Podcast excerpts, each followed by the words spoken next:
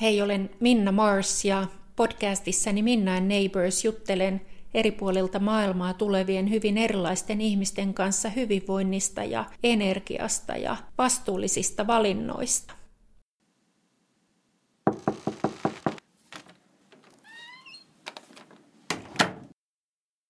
Tiesitkö, että sana korona tarkoittaa myös valokehää? Mäkään en tiennyt, että näin on, mutta kyllä se paikkansa pitää. Korona tarkoittaa myös valokehää ja siinä on hyvää symboliikkaa kenelle tahansa, joka haluaa näinä aikoina siitä näkökulmasta ottaa kiinni. Mä työssäni mentaalivalmentajana ähm, hyvin usein autan mun asiakkaita löytämään keinoja ja ratkaisuja ja näkökulmia jotka auttaa heitä tuntee rauhaa ja voimaa ja vähemmän stressiä myös haasteellisissa tilanteissa. Ja se on mulla itselläni ehkä työn ansiosta ja ehkä osittain muistakin syistä hyvin veressä tai jotenkin mulle hyvin sellaista ominaista, että mua aina kiinnostaa tilanteissa, että okei, että miten tästä eteenpäin tai miten, miten tästä noustaan pinnalle tai ähm, mitä, mit, mitä me voidaan tästä kaikesta oppia tai miten mä voin itseäni auttaa tässä tilanteessa. Koska mä oon huomannut, että, että jos me ollaan kärsivällisiä ja löydetään riittävästi malttia, niin kyllä tilanteessa kuin tilanteessa on aina jokin hyvä puoli myös. Tilanteissa ja kriiseissä ylipäänsä, niissähän voi olla vaikka kuinka monta hankalaa puolta, mutta jos me halutaan auttaa itseämme voimaan mahdollisimman hyvin, niin sitten meidän kannattaa tosiasioita kieltämättä hakea myös niitä, niitä mahdollisuuksia, joita siinä tilanteessa on, tai jotain viisasta oppia tai jotain alkua uuteen. Ja mä ymmärrän hyvin, että, että varmasti osa yrityksistä menee konkurssiin ja ihmisille tulee taloudellisia vaikeuksia ja asiakkaat katoo ja orastavat bisnekset ää, kuihtuu tulee ihmissuhdevaikeuksia, joillakin ihan päihdeongelmat lisääntyy. Ja, ja ennen kaikkea tämä tilannehan tuo ihmisillä pintaan sitä, että kuinka paljon heillä on sisällään haudattuja huolia tai pelkoja – Eli, eli näinhän se menee, että jos, jos meillä on kovasti sellaista omaa vanhaa kuormaa vielä, eli vanhoja traumoja tai kokemuksia tai hankalia muistoja, hankalia tuntemuksia, joita me ei olla haluttu kohdata, mikä on hyvin inhimillistä ja ymmärrettävää, niin silloin kun tulee kriisi, niin, niin ne, nehän vyöryy ne huolet tai vanhat pelot myös sieltä esiin. Tai, tai voisi jopa ajatella niin, että jos meissä on paljon pelkoa tai taipumusta pelkoa, vaikka me oltaisiin ehkä pystytty kaiken materiaan keskellä ja kiireen keskellä se pelko vaikka hautaamaan, mutta jos sitä meidän sisällä paljon on jo tavallaan niin kuin valmiina, niin, niin sitä herkemmin me reagoidaan näinä aikoina huolella, ahdistuksella, pelolla. Jokainen vähän ähm, itselleen tyypillisellä tavalla ja, ja ähm, joskus on hyvä myös niin kuin miettiä sitä, että miten siellä omassa lapsuuden maailmassa se lähiympäristö reagoi stressiin, koska sieltähän ne meidän ensimmäiset mallit tulee ja, ja on, on hyvä myös katsoa sitä, että mikä on itselle tyypillinen tapa reagoida stressiin. Osa meidän reagointitavoista on sellaisia, jotka auttaa meitä vähentämään stressiä, kuten vaikka ulkoilu tai jokin muu mielekäs tekeminen tai ähm, vaikka meditaatio tai hyvien tyyppien kanssa jutteleminen kasvotusten tai puhelimessa tai hyvän kirjan lukeminen tai on, on paljon sellaisia asioita ja tapoja, joilla me voidaan vähentää omaa stressitilaamme. Mutta sitten meillä ihmisillä on usein myös voimakkaina tapoina sellaisia, jotka itse asiassa pahentaa meidän stressitilaa. Eli vaikka valittaminen tai kaikki pelkokeskeiset puheet, äm, iltapäivälehtien otsikoiden lukeminen joka tunti tai äm, koko ajan sen miettiminen, miten rahat tulee riittää. Ja, ja mä ymmärrän sen, että ihminen voi vaikka paljon miettiä sitä nyt, että miten ne rahat riittää, mutta se on sellainen asia, että jos sille ei voi tällä hetkellä tehdä mitään, niin sitten sen asian kannattaa olla ja keksiä muuta tekemistä. Jos sä voit tehdä tänään jotain sille, että sun rahat riittäisi tässä tilanteessa, niin sitten tee se. Mutta jos ei tänään ole sen tekemisen aika, niin anna sen asian olla. Eli älä, älä niin kun, niin kun, tavallaan polta sitä sun hermostoa loppuun sillä, että sä koko ajan mietit, mietit uhkakuvia tai kaikkea kamalaa, mikä voi olla edessäpäin.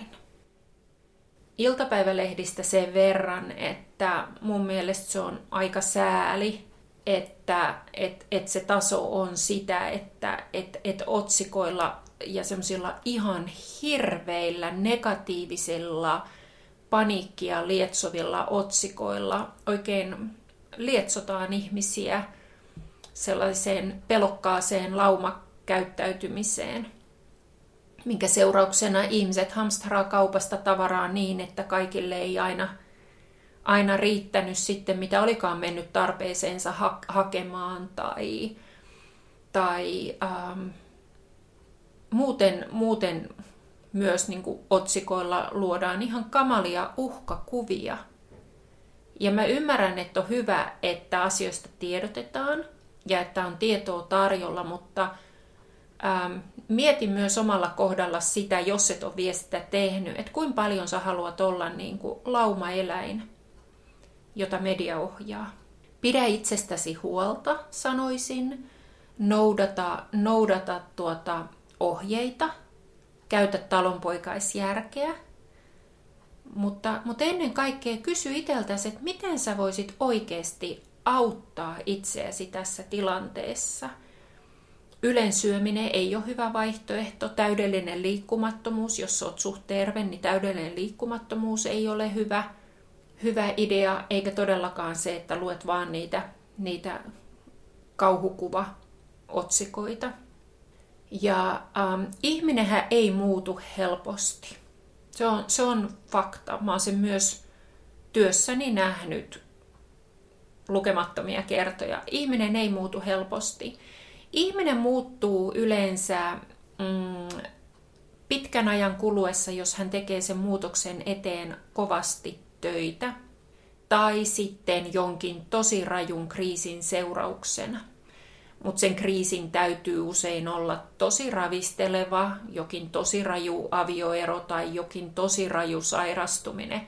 Kaikki ei muutu, vaikka kuinka läheltä kuolisi ihmisiä tai tulisi sairauksia tai avioeroja tai muuta. Mutta me ihmiset voimme muuttua. Ja mä en tarkoita tällä, että meidän täytyisi muuttua.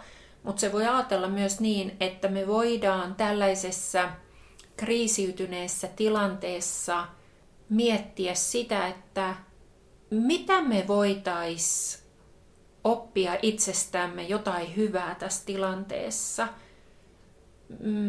Mitä puolta itsessämme me ei olla ehkä haluttu ihan kohdata? Onko jotain, miten me haluttaisiin kehittää itseämme ja, ja elämäämme ja, ja jotenkin olla ehkäpä jopa mukana rakentamassa tätä maapalloa ja maapallon tilaa johonkin kestävämpään ja parempaan suuntaan. Yksittäisillä valinnoilla on ihan valtava merkitys ja, ja vaikka et sä ajattelis asiaa mitenkään tämän maapallon hyvinvoinnin kannalta, niin sä voit kuitenkin niin kuin halutessasi tiedostaa sen, että, että jossa panostat omaa hyvinvointiin ja myös siihen sisäiseen hyvinvointiin, niin kyllä siitä hyötyy moni muukin.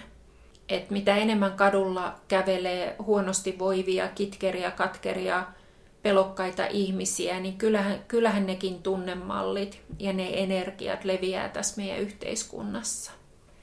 Mutta mun mielestä tämä tilanne on todella haasteellinen, mutta samalla loistava mahdollisuus lähteä miettimään sitä, että millaista tulevaisuutta me halutaan ihan itsellemme luoda. Missä me halutaan olla vuoden tai puolentoista vuoden päästä. Mehän ei tiedetä esimerkiksi sitä, että tuleeko tämä virusaalto jossain kohtaa nopeasti takaisin tai tuleeko jokin hankalampi virus tai jotain muuta. Emme voida hallita elämää. Mutta niillä eväillä ja mahdollisuuksilla, joita sulla on, niin miten sä voisit lähteä muokkaamaan sitä ihmistä, joka sä tällä hetkellä olet? Ja mä oon itse tehnyt oman kasvuni kanssa tietoisesti töitä jo kauan, mutta ihan viime viikkoina entistä päättäväisemmin ja keskittyneemmin ja, ja mä oon ollut tosi motivoitunut siihen, että joka aamu ennen kuin mä nousen sängystä, mä kysyn itseltäni, että millaisen päivän mä haluan luoda itselleni. Et, et mikä on se, mitä mä olen tässä elämääni niin kuin rakentamassa. Rakennanko mä enemmän jotain henkistä voimaa, tasapainoa, myönteisyyttä, kiitollisuutta, muistanko mä syödä terveellisesti ja riittävän säännöllisesti ja ja mitkä on sellaisia asioita, mitä sun kannattaa toistaa joka päivä, jotta niistä tulee tapa.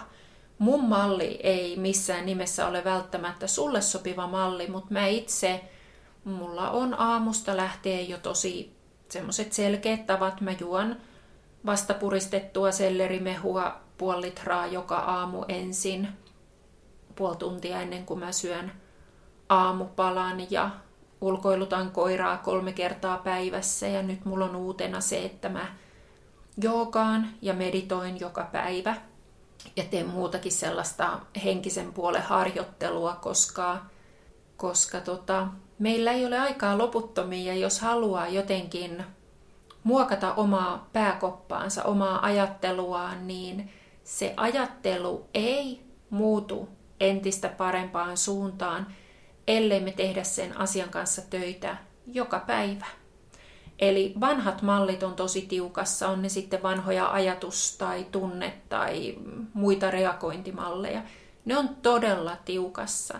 Jos me halutaan meidän aivoja kehittää, niin se tarkoittaa, että meidän täytyy luoda uusia tapoja, uusia rutiineja, luoda vaikka joka aamu se intentio sille, että, että mihin suuntaan mä olen menossa – siltä osin, mitä voin itse vaikuttaa.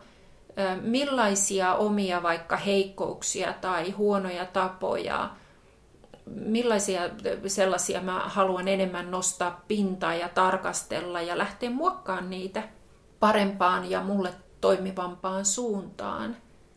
Ja, ja mä toivon kovasti, että, että tämän kaiken keskellä, että sä, sä löydät itsellesi entistä paremmin toimivia tai vahvemmin sellaisia kestäviä arvoja, jotka eivät ole suoraan riippuvaisia siitä, onko sulla kuinka paljon rahaa tai omaisuutta tai kuin hyvältä sä näytät tai millainen maine sulla on tai onko sä saanut kaikki sun tavoitteet toteutuu. Ne on kaikki sellaisia niin kuin ulkoisia asioita, että, että tärkeämpää on se, että miten sä tuut juttuun itsesi kanssa, miten sä kohtelet itseäsi, miten sä puhut itsestäsi pääsi sisällä ja miten sä ylipäänsä ajattelet asioista, katot asioita, mihin, millaista niin kuin maailmankuvaa sä luot sun ajatuksilla. Mun motto on ollut jo kauan, että tästä kaikesta seuraa jotain todella hyvää ja mä aina painotan sitä eri, eri sanojen kohdalla, että se voi ajatella vaikka, että tästä kaikesta seuraa jotain todella hyvää tai tästä kaikesta seuraa jotain todella hyvää tai tästä kaikesta seuraa jotain todella hyvää. Ähm, solubiologi Bruce Lipton sanoi jo kauan sitten sitä, että mitä negatiivisempia me ollaan, niin sitä nopeammin meidän solut surkastuu ja kuolee. Ja sehän on jo ihan, ihan fakta, että mitä negatiivisempia me ollaan, niin ähm, sitä huonompi meidän vastustuskyky on. Ja vaikka sulla olisi nyt mitä haasteita elämässäsi, niin kyllä kannattaa niin tehdä, tämä on mun mielipide, kannattaa tehdä töitä oman hyvinvoinnin eteen ja, ja niiden omien päivien pelastamiseen eteen. Eli tavallaan siitä voi ajatella, että se on sellaista niin kuin siivoustyötä, mutta siivoamalla vain ulkoista, vaikka sitä kotia tai sähköpostia tai muuta, niin, niin tota, kukaan ei kuitenkaan olennaisesti muutu, eikä kaikkeen tarvitse edes kauheasti muuttua. Mutta kyllä mä oon huomannut, että, että meistä vapautuu niin hurjasti potentiaalia ja, ja jos, jos me vaan halutaan tietoisesti kehittää itseämme, purkaa niitä vanhoja ohjelmointeja ja vanhoja huonoja tapoja ajatella, vanhoja toimintamalleja. Eli monesti päättäväisyys on sellainen tosi, tosi, tosi hyvä energeettinen tila. Päättäväisyys. Se ei tarkoita sitä, että me voitaisiin oikeasti sitten hallita aina sitä lopputulosta, mutta että me päättäväisesti rakennetaan vähän kuin, niin kuin tiiliseinää, yksi tiili kerrallaan, että mihin tässä ollaan menossa, onko mä valmis näkemään vaivaa itteni ja oman elämäni kanssa.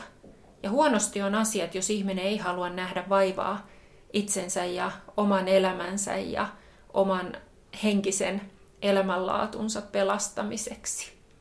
Onhan se selvää, että moni, jotka elää yltäkylläisyydessä, niin eivät ole silti onnellisia ja sitten voi olla joku rutiköyhä, joka on tosi onnellinen.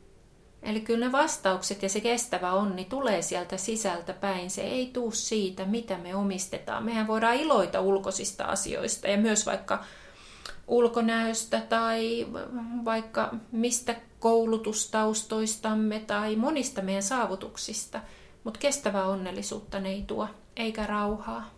Ja jos ihminen haluaa muuttaa itseään tai omaa elämäänsä parempaan suuntaan, niin sieltä negatiiviselta puolelta, vaikka niistä negatiivisista tunteista, niin niistä, niistä tavallaan semmoinen ratkaiseva porras, joka vie meidät usein sinne myönteisemmälle puolelle, niin se on rohkeus.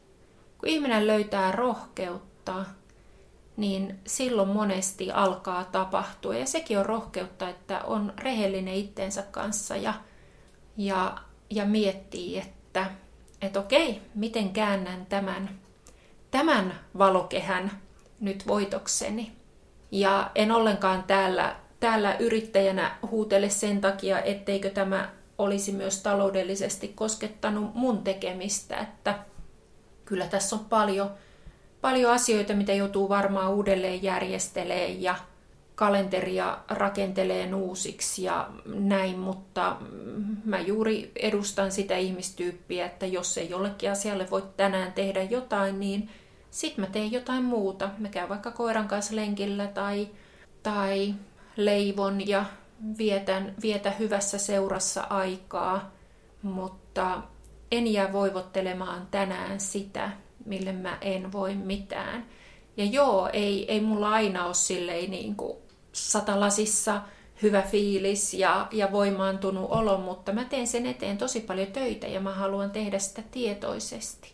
Eli kyllä omaa, omaa elämää ja, ja sitä omaa, omaa oloa voi nostaa näinä aikoina lempeydellä, mutta päättäväisyydellä ja rohkeasti ja nimenomaan semmoisilla päivittäisillä rutiineilla. Ja uusien tapojen hiomisella ja sisään ajamisella.